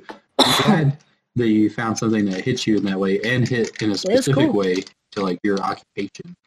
Don't yeah, it was really dope, and it was cool. You know, there's just all the different mechanics in that game, figuring out how it all works, like water source blocks and, and shit like that, and figuring it all out was really cool. Huh? Do you Not like that. this? No. You, so I, I actually, one thing I will say about Minecraft that I like is that that whole, like, you can make a working calculator in that game with how the yeah. switches work and stuff fuck like that. Fuck you and fuck Minecraft. Johnny, what's your game? um, shit. I mean, hey, I always go back to Binding of Isaac. Always. So you never, you never, yeah, you never hated it. Yeah. Yours is just like an abusive oh, relationship. The, the, like I mean, the game you gave a second chance or a genre or something. The beginning of it kind of doesn't even know the question. no, the, no, the beginning of it sucks too because just uh, it takes a long time to unlock all the floors, like all the content in the game. So it, it, it definitely, that part of it, it was super hard and draw me away from it. Your your minimum. And it, this is if you're lucky and completely other other variables. You have to complete twenty-five runs to unlock everything. Yeah. Just say you appreciate Gears of War Judgment. I will not. I will not. No. You can't make it. Johnny and I are purists. There's no way. There's no way that that's happening. If I wanted a Halo Gears of War, I would ask for it. Yeah, if I wanted to play as Baird, I'd go ahead and fuck up my multiplayer character. Thank you very much. But yeah, I just kind of wanted to to bring that up because, you know, we... Did it, Justin say a game? Do you have a yeah, game, Justin? Justin? Did you have a game? Yeah, I threw in with Dylan. It, mine was Dark Souls two. That was why I fucking... Oh, gotcha. That was why I harped on him about it so much up front. I think gotcha. It really does take a... something like a a friend who really enjoys it as well. That's that, what I like that will do our, a lot. Yeah. That's what I like about our podcast is that, you know, as we sit here and we talk about these things, like hopefully we're inspiring people to play, you know, their these titles because yeah. it's not a, they didn't give it a fair shake, but you can get some hype built around it, and you know, I loved yeah, yeah. Justin's enthusiasm for those games was enough for me to be like, okay, maybe there's something here, and then you know, you just have to believe there's fun behind the pain. It's, it's, right, you make yeah. your own fun. It's fun. We're having fun. Eventually, the blood just starts to taste good. I don't have to tell you. All right. Well, yeah, that was a good topic. I mean, a little nostalgia on some games we've gone back to. Um, yeah. So, uh, Kyle, did we that? Did we do Kyle's subject? We have no? not. Kyle, uh, yeah. Kyle, What's what do you yours? want to talk about, Kyle? Give Where did they report. touch you, Kyle? Show us on the book report and touch you. That was too. Show me on this bear where they touched you. Where the book report touched you. And write a book report about it. I didn't want to write it. I want a trauma report. I want a tra- I want a traumatic book report. I don't want to write it. All right. What's um, up? Mine is more about how. Do you guys feel about microtransactions now? Do you feel like they're destroying multiplayer? Do you think you guys don't mind it with multiplayer? I'm curious why, what you like, what do you see them as destroying in multiplayer? Like there's some games out there where you can just pay to get certain weapons. Like, there are. like, yeah. like I guess like Call of Duty too. Like if you guys already, some people but, can already buy the battle pass and already get stuff unlocked right away. Yeah, but the, if if you uh, you upgrade your weapons and you can just build out every single loadout that anybody can buy. There's some, no, so there are some things that I so I agree with Kyle. Not to one, give you an advantage. No, yeah, there is. So one no, there's of the, not. One, yes, shut up. I'm gonna tell you. No, you shut up. There's not. There's not. There's, so I feel like Lane's only talking about Call of Duty. Yeah. Yes, I am. Oh, okay, so not yeah. not in Call of Duty. No. Okay. Um, my more recent example was just Destiny two. Now that Felicia's playing that game, um, they do have, like, so if you play in competitive PvE or PvP, um, and you have the D L C for that game, there are weapons that are specific to that D L C that you could still compete with other people with, and they have very succinct advantages when it comes to, like, the abilities that they carry. So I do sympathize a little bit with Kyle in that respect, in that, like, or they're in Rainbow Six Siege, right? There's characters that you have to buy, right? And those characters have very specific abilities, you yeah, know, that are sometimes sure. better for sure. than your character. Don't get me wrong, you can earn credit in the game to buy them. Like, you can earn... You so know. you don't have to actually spend money. You could grind yeah. and fucking... Yeah, yeah if you want to turn it into your second job, basically. No, for sure. That's yeah. exactly it. Yeah. yeah, you'll get They practically one. force you to do it. That's the point of it. But yeah. Pretty yeah. much. They try and make it now to where they're like, you can try... like.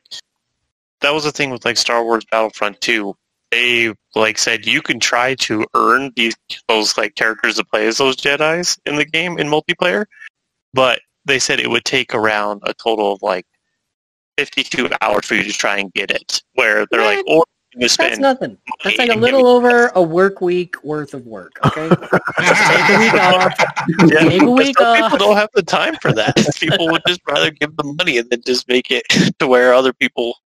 Well, then you some just people don't enjoy the multiplayer. Shouldn't spend their vacation time on frivolous vacations to Tahiti and put some fucking grind time in on Star Wars. Yeah, I think I think that I've I've really appreciated D L C when it comes to like single player experiences because I've always enjoyed like yeah, being able sure. to add content oh, on. Yeah. I start that is, I start to yeah. draw a line personally with multiplayer and competitive advantages because. Um, it's just whoever's biggest money wins at that point. So and, I almost know. put, I almost have always put D L C in like a different category from microtransactions. Oh yeah, right? it is. It is because you know it used to be you're just downloading like an additional like chapter of the game that kind of gives you a little bit more after yeah, you beat the game, a skin pack something like that, the skin pack like or yeah. something. But now you're right, D L C is is. basically turn into every single thing you buy on the game, which includes, you know, the microtransactions like like we're talking about.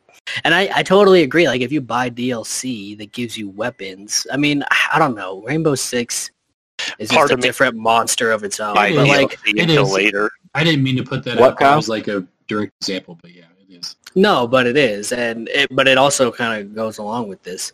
But, like, you shouldn't be able to buy D L C for a game that gives you specific, like, weapons and then go into matchmaking and murk on people that didn't yeah. buy that. Like, like that's not fair. Like, I, I, it's almost that with Call of Duty. I know what you're saying because people can just buy specific weapon with, like, attachments that you do need to grind to unlock. But at the same time, it's you can grind a, a single weapon for, like, three or two and a half hours maybe in multiplayer on search and destroy and unlock and level that weapon up completely. Like, it doesn't take super I think, long to level I think the difference there is like, yeah, it's it's the difference of like, if you kill me and I had a different scope than you, like, oh, so that that's that's basically my fault.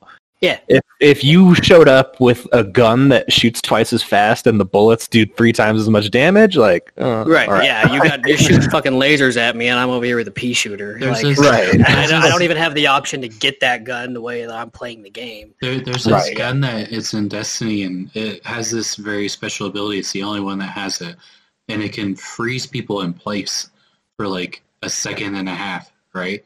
Like, imagine the, imagine the fucking advantage that that gives you. Yeah, that is like, so you, fucked up. Are you kidding? How have you not been banned like, from that game? I know. How so, is there not been a specific playlist created for D L C guns? I know. Like, if you want them included. Or, like, make it an option if you want to be in the playlist, even if you don't have the D L C guns. It's just, like, you can still join that if you want to. Otherwise, come over here. Like, at least you give people the option. Maybe that other playlist without the D L C gun sucks. And it's full with a bunch of people that just didn't want to buy the D L C and are bad at the game. And because, you know, maybe that sucks. But at least they give you the option to go that way. Maybe um, it would lessen the blow a little bit because so, you're making the choice to go in the other server. I think – so I have a friend. His name's Greg, and I think a, a couple of you have met him. Um, we used to oh, work yeah, with long him. A, long ago. And he – so him and I, he's the one who got me into Rainbow Six Siege, right? And one of the things that Greg really prided himself with was the fact that he had all the operators unlocked, and he never spent a dime, right? Then he got to the point where he could build up enough money before the new operators came out, so he would play right. enough that he had enough banked to buy all three or all four. Damn, that's right. fucking insane. But it was it was sheer I had the willpower. Playtime. It was the only thing Literally. that he fucking played was that game. Like, it would, he would get on at night, he'd play for fucking six to eight hours until we all got frustrated. And then we go to bed, and that's exactly what we played every day. Or like Smite. Yeah. You know, Smite's that way. You know, it, it has to be an obsession for it to be a viable alternative. Like, for you to be competitive. Yeah. Like, yeah. yeah. Yeah. The problem is you don't get any weapons. It's just, oh, he got that fucking skin. Yeah. yeah. See, that's, uh, skins are a different thing for me. Like, that's I don't that, buy skins personally, so like from my perspective, it's like save your fucking money or yeah. don't. Like, and that's in most cases, in most cases in video games, like you can unlock skins on the way, even like just free ones that you get by leveling up you know? So it's not like you don't, you have to stick with the same fucking skin. So and it's doing... not like you have to buy a battle pass. You do get, you know, it, for Fortnite, for example, you buy the battle pass, you have the opportunity to unlock, you know, better skins. But even if you don't, you still can and will unlock skins as you level up in Fortnite. So I think if, definitely if not as many. If we're talking about Sorry. multiplayer, no, you're good. I um, if we're talking about multiplayer um, microtransactions, I don't think we can talk about that without talking about loot boxes, right? Yeah. So, yeah. like, how does everybody feel about loot boxes and that the legislation that's come out about child gambling and, you know, things like that? Like, you know, I think that... It all boils down to me to competitive advantage. If you're offering things that could yeah. give people a yeah. potential serious competitive advantage, I'll never buy a game your studio produces. If you're offering things to people that they just aren't smart enough to not spend money on, and the child predate, like pre- being predatory on like younger audiences is a separate thing. I'm just Absolutely. thinking about us as adults with yeah. our own credit cards. Like yeah. if you spend a hundred thousand dollars on skins, that's your fucking deal. Like that yeah, you did right. that. Gives you no advantage. It's not yeah. like you're yeah. Not like you're buying the right to win the game. Kyle, Kyle and I had this guy that we worked with, his name's Derek, and he would Um, he played Smite, and that was the only game he ever played. And one time, I asked Derek, I was like, how much have you put into this game? Um, you know, like, if you're comfortable with telling me. And at the time, this was probably three years ago now. It's probably more now. But he was like, you know, I've put, like, three thousand four hundred dollars into this game. Jesus like, Christ. And that's, I mean, but, to, okay, so. He that's where they get their cheap. fucking money. That's Those why Fortnite's free. Skins. He's that's played, he's played. so many hours of this game that I looked at him and I was like, you know what? If if you like it, you like it, right? And they're not competitive advantage things; they're skins, yeah, stuff like right. that.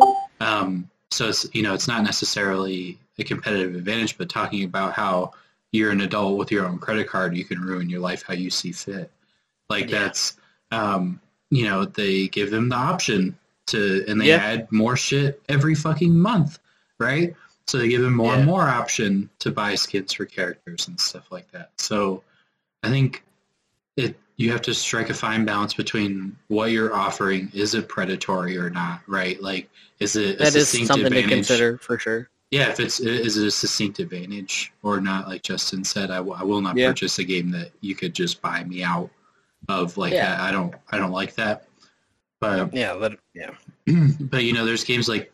I know this it's like is buying a, genre... a gold medal in the Olympics. What That's the right. Like, you, there, there's games that we as a group don't even play, and that like FIFA has been notorious for microtransactions. Oh, um, Madden, N F L. Yeah, no, you're Mass Effect three. Yes, was a worse one. You could roll for loot boxes in that game that contained versions of weapons that did more damage than other people. Yeah. Right? So like that's insane. Yeah. Um, you know, it's it's a matter of like like Justin said, does it provide you a competitive advantage? We had a friend of ours, James, that he tried so hard to get this weapon so bad. We all Black got Widow. we all got a better one than he did, and he spent quadruple what anybody oh spent God. in the group to get. Oh my it. God! I got it in my first chest. I forgot yeah. about that. Yeah, Fucking yeah, that's next three to Black Widow. yeah, yeah. I just got the game, and then uh. Like, within two loot boxes, I got it. And he was like, what the fuck? Yeah, yeah his ass was like one hundred dollars in at that point. You know? But, yeah, I think that, you know, it's a it's a good opportunity for some people who want to expand on their experience in a game that they really like to play. Um, I don't want to see microtransactions disappear, but I do want to see... Um, advantage bringing microtransactions disappear entirely. There's not one that I like.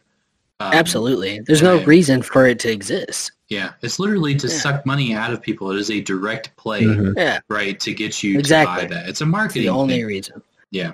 So, you know, that I don't like. I love D L C for games that are story-driven because that always, you know, adds some yeah. kind of material to it. But. Material, context, story. It gives you something more, adds to the game that you bought the game for, you know. Um, so yeah, that was uh, that was interesting for sure. But um, Justin, what do you want to talk about? Kyle, your time is done with. Um, I want to ask you guys if I'm the only one who feels like open world single player games could be yes. like a little less long than they are. Now, yeah. here's I want to I want to preface this. We all know that I'm talking about Assassin's Creed Odyssey in particular right now, but I am speaking more broadly about the genre. And what I really mean is like I'm not a hundred percenter. I don't go into a game trying to like get every collectible and do every side quest, but I am like an yeah. eighty to ninety percenter. Like I want to play the fun side quests, and I want to be like. Sorry, guys. Vape God got vaped out there for a second. Does your fucking mic not have a mute button? Push the yeah. talk, sir. I actually. uh. yeah, um. But, okay, so I'm gonna go back in. Just like talking about like I want to like I want to beat like eighty to ninety percent of your game. I want to like hit the like major fun side quest. And like with Assassin's Creed Odyssey in particular, like I'm not going out of my way to do side quests. You have to do them to kill the members of this cult that like has fifty fucking members in it that you're like progressively working through in order to knock out one of the major Odyssey quests of it's the game. A, like I'm it's only a trying forced side quest. That's so yeah. weird. And I'm just yeah. I'm just trying to beat their main like quest. I paid for the deluxe edition, and I'm trying to beat the main like three Odysseys and the D L C shit. And it has so far taken like one hundred seventy-five hours, and I don't have that kind of fucking time in my life.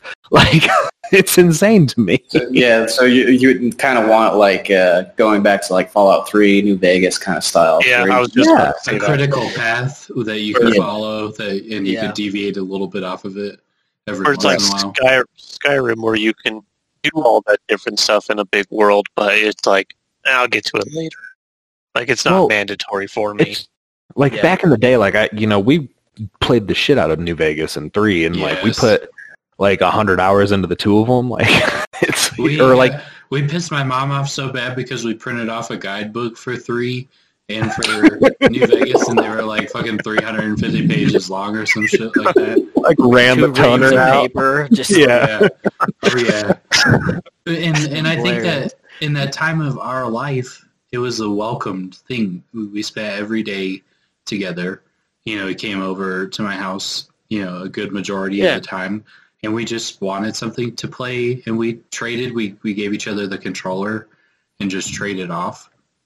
Like an incredible over the days. Experience like that. But I agree in that there are only a select few games a year that get my kind of time like that. Like yeah. I played Persona five Royale when I bought it, and I'm a huge J R P G nerd. I love everything Japan. I love, you know, playing, you know, any kind of game like that, Final Fantasy, all of that. So I'm one hundred percenter in those games, right?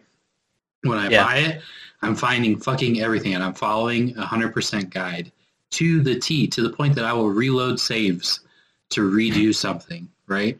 But yeah. it's so rare that something is worth that to me, that I'm willing to give it that kind of time.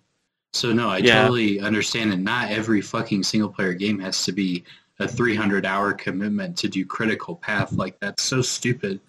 Like, and it's disrespectful to the player's yeah. time too. I feel like, like absolutely and, it's a Critical Path. Yeah, for sure. That's why I think I'm nervous to buy Valhalla, because I just it looks fun. I just don't. I think I'm just gonna get so annoyed with it that I'm like, when will, am I gonna get back to the story?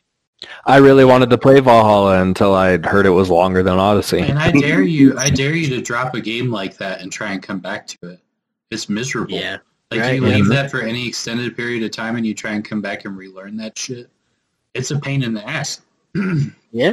Total disincentive I, to do that. Like, so you're yeah, not respecting I mean, I, my time in any means like that. Like, you're not, you know, giving my life any consideration when it comes to building this long-ass game. I do, like, en- enjoy, like, the last Assassin's Creed I played were the two... seafaring ones. So the one where you're straight up a pirate, and then the other one where you're not necessarily a pirate, but you can still sail and stuff. Assassin's right? Creed three. Was that three where you could sail, but you're not a pirate? Yes, I'm pretty sure Connor had a ship. Yes. Yeah. And um, Oh, yeah, okay. And then you got in Black Flag, you got to actually and then Black the Flag, boat. And then yeah. you were the pirate. Okay. Those ones made sure that you still stuck with the story, though. That's why it was That's what enjoyable. I was just about to say. It was that, like, I really liked those, because, you know, those those were the days of Assassin's Creed where it was totally open world with side quests and stuff, but you could also mainline the critical path and just get through yeah. the game. It's not like the critical path, like you're saying, takes over one hundred fucking fifty hours. Like, that's insane. And the, there's, um, so there's I totally agree. Pros and cons to it. You got to, at least, if you really like a game like that, like, you enjoy open world games like that, then you're like, you still get to go back. If you, it just depends on if you're enjoying the game as much. You're like, there's so much I can do. I, it's the only game I'm yeah. ever going to play. Then, yeah, that's going to be worth it to you. Well, but it's interesting because right, they have... Yeah. They have Odyssey marketed in that way, where like there's like ongoing quests from like the Ubisoft market and shit like that that they release, and it seems like there's seasons and stuff, and it's like, what do you? This is a single player game. What are you doing? Make your game, make it fun, tell your story. Let me go on to my next one. yeah, you know, I think. That, and to be honest, I'm a little nervous because Halo's going to be doing that. The new Halo, it is going to be it, open it's world. A, it's a games as a service as well, so they're going to be adding shit to it and stuff like that. So yeah. You want to bet your ass. Fucking Hitman, dude. Another example of this, right? Yeah. The newest Hitman game, you had the mainline story and the missions and stuff like that, but they dropped these, like, um, kills that you could do. There were missions that, that were seasonal um, in, in kind of scope, and I kind of enjoyed that because you still had a game that was a singular experience, and then you could do extra shit on top of it, but... Yeah. Trying to keep me in this open world. That's why I bucked so hard against uh, Fallout seventy-six. I had no interest in doing something like that. Like, I really didn't. I'm like, I like the story of Fallout. I like an open world game, but I don't want to be consistently called back to this to do it. Like, I just yeah. kind of want to eat the elephant one bite at a time, I guess. But... No, it's an interesting conversation because I think you're right, and it's trending that way of like, oh, we need to give them more and more and more and more. But even quality suffers at that point. Like, yeah. you can't tell a nice story, a concise story, with just constantly berating me with content material. I mean, like, I mean, Assassin's Creed is literally just turning into like a fucking history book. Like, you're, you're going through every detail of how an event happens, as opposed to like them giving you the setup, and you know you work through a little bit of the setup, and then you know you yeah. fight through the major event. Now it's like, oh, this is this that leads to this that leads to that that led to this, and now then this, and now then that, and now guess what? It's a big thing, but it's not the biggest thing. You find out after that. So now there's another thing. Here's another thing. There's another thing. Here's like the fact that, that they had the fucking... One. Almost a big one. Almost a big one. The fact that they had the audacity to add a second cult to that game really fucking drives me insane. yeah. I was fucking forty-five members deep into these goddamn people, working my way through the last eight, and I found the second one? Oh, okay. Cool. Awesome. Thanks for wasting my time. I wouldn't have finished yeah. this one if I knew that there was three more after this.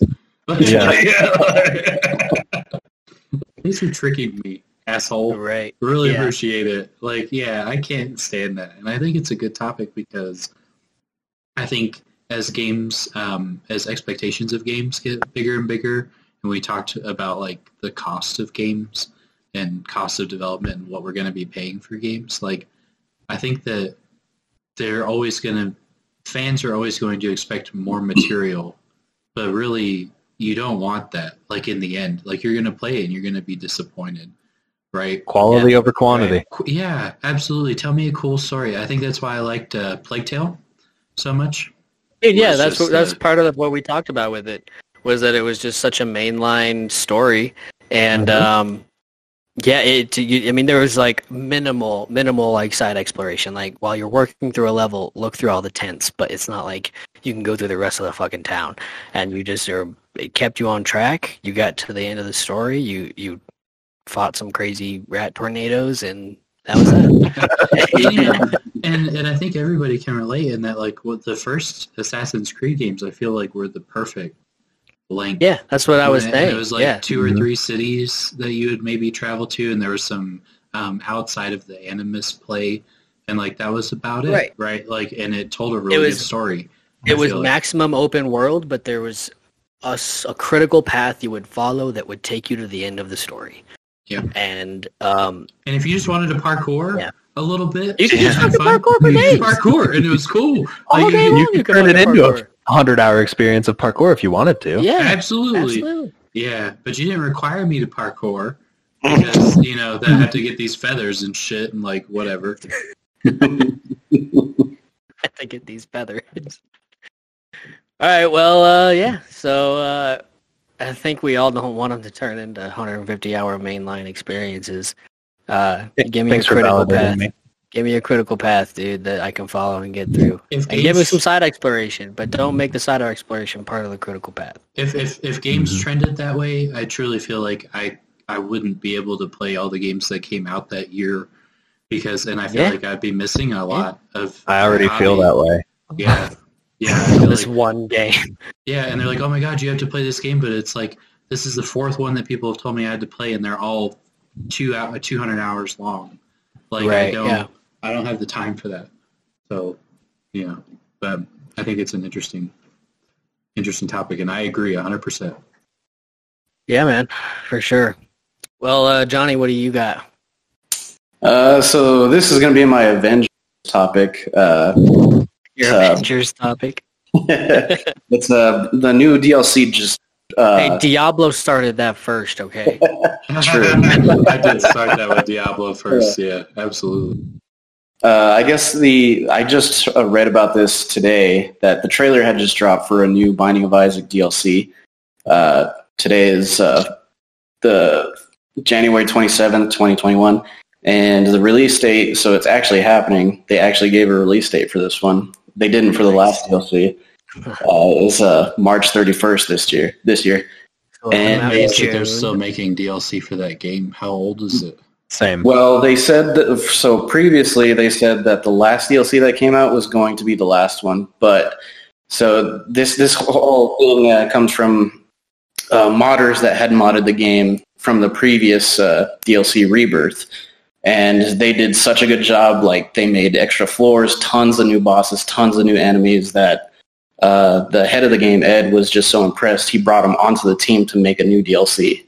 That's, and that's, that's, what they that's an amazing way to do it. I yeah. love to see shit like that, because I'm a big aftermarket, community-driven experiences kind of person. I like that shit. Especially like, when it's quality fucking work, you know?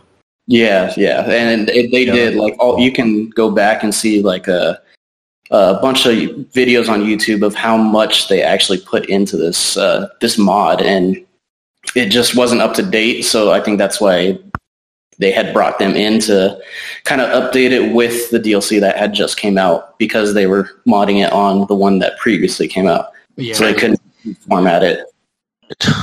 Yeah, they had but, yeah. they had the people who, who developed it that actually had the material and the game and access to the game, and then they had um, right. you know, these people who wanted to implement a mod. I think that's super cool. That's the one hundred percent the way to do it, and that's it answered my question, because you know if people are still playing it, right, um, then you would assume that there's still interest. You know, people are modding it and taking the time. To do so. Yeah, uh, the, the creator actually made uh, the newest D L C before before this one's coming out. Uh, he made it a lot easier, like an actual mod system within the P C game that you could actually go in and make your own items and stuff like that. Oh, so, that'd be cool. Yeah, doing but, stuff in the Steam Workshop and shit like that. Yeah, like, yeah, yeah, yeah. Integrating with that. That's, you know, I've always cool. I've I've always liked that in a in a developer that's like super down to chase that shit with them. Oh yeah, for sure. It's always good to see like other people's ideas compared to like your team that is centered around uh, somebody like your game. So you get these ideas from a team or whatever, but then you see what the community comes up with, and maybe they'll right. throw out some really good ideas. Yeah, right. that that's yeah. cool. Well, like that's the same thing with like Skyrim and Fallout when they allowed mods to be in the game, like in consoles. You gotta like do some other fun stuff with it. To right. just change the story yeah. in your own. Like Thomas the Train. yeah. Well, you know, it's like those people who built that um, whole secondary, um, you know, a campaign to Skyrim. It was just a fan-made project that has, you know, a lot of the elements that people wanted to see in it and stuff yeah. like that. There's, I don't know if Johnny saw it, but there's a, have you ever watched uh, Awesome Games Done Quick? the people who speedrun and stuff like yeah, that. Yeah, I've, I've seen uh, G D Q, a lot of yeah. those. So they have a run of um, Binding of Isaac in that, and one time the developer actually got on the call, right, and was watching them play it and was, like, commenting on, uh, you know, as they're going through, and that's that whole community-driven cool. experience. Super cool. Like, I like Binding of Isaac and the developer for that reason. Yeah, the the last D L C that dropped, uh, a bunch of the streamers that had just uh, just started that D L C, the creator of the game actually came into a lot of their chats and just chatted with them too, which was really cool. Super, super neat. And I'm actually really looking forward to, to seeing what they can do with that, you know? Yeah, yeah. I hope to see a lot more content because it'll keep me intertwined more so than it already is. It better be a topic of conversation throughout our podcast because I want to hear updates on that shit after it comes oh, out. Yeah. yeah. Well, uh, cool. Well, we had like, a lot of great topics tonight. Um, a lot of cool things to talk about, and obviously we all had pretty great things to say about Hollow Knight. Uh, generally positive review. Again, we'll have the links to that. Um, we'll probably, probably do the, uh, the probably, game guide in that as well. Probably do an update next podcast if people decided to finish it as well. We'll give a little time right. Right. to people uh, if they want to chat about final thoughts on it. Yeah, for sure. And uh, maybe Devin and Evan will have some things to say about it too if they've had time to, to play it at all. Uh, who knows about Devin? He's got a little baby now, so. But, uh, yeah, so as far as next month, uh, our game of the month we decided on will be Control. It's um, a pretty interesting game. It looks like it's got government agencies involved with paranormal activities and maybe a little superpower element to it or something like that. But um, it looks really cool. So um, that'll be our game of the month next month. Thank you so much for tuning in. Please remember to like and subscribe to the podcast if you liked what you heard. And if you didn't, recommend it to a friend who has better taste. And then, um, everybody's been killing it, dude. We've gotten such great viewership, and we've got great feedback. So I really That's awesome. And, and, you know, if you have any comments, if you want to add anything to any of the topics that we talked about, please feel free to shoot us an email at the email that we link. And who knows, maybe one of these days we'll put up a Twitter page or something to make that a little easier. But for now, if you have something you want to add to any of the topics we discussed, please feel free to send them to our email, and um, maybe we'll do a little bonus where we read some of those or something like that. But for now, we'll thank you our, for tuning in. We'll do our best to get our southern accents back next month, too. There we go. We're going to have to, like, kidnap them. Yeah, you know? Get back I, in I, here. I have been actively bullying Evan at work about this, so we'll have to, we'll have to see how this goes. But I've, I have been working on it in person. So and these people better get ready for a D and D podcast. That's That's true. We're all That's super true. Stoked on the D and D. Build something in the works for you guys on behind the scenes here. We've been kind of working on a D and D situation. It's our first playthrough. None of us have ever done it before, and if we have, uh, I think Evan's the only one who has, and he hasn't done it in decades, it sounds like. So it'll be interesting. It'll be funny. We'll probably make a lot of f- crazy mistakes and stupid calls, but no mistakes. no, no mistakes. There will be some voice acting. I think we'll have one coming out uh, hopefully next month, our first podcast of that. So um, be looking out for that. But for now, thank you for tuning in. We appreciate you. Like and subscribe. Leave us comments. Give us feedback. But uh, we'll catch you next time. Thanks, everybody. Congrats, Devin. Congrats, Devin. Congrats. Baby. You got a cute baby. So dope. Oh, come on Devin next month. Talk about her. Yeah. All right. Bye, everybody. Good night, everybody. Peace. Lies, credit to the drivers as they perpetrate their lies, lies, lies. I don't have the fucking time to listen, lies, fucking lies. Dollar sign of fucking lies. We, we just waiting madness. I don't have the fucking time to listen. I begin fading like a bruise as I run up on these liars, straight up up upon a cross. To the crosses on the mother, tied up on the ground. Six, three, maybe three. I ain't got the time to dig nothing.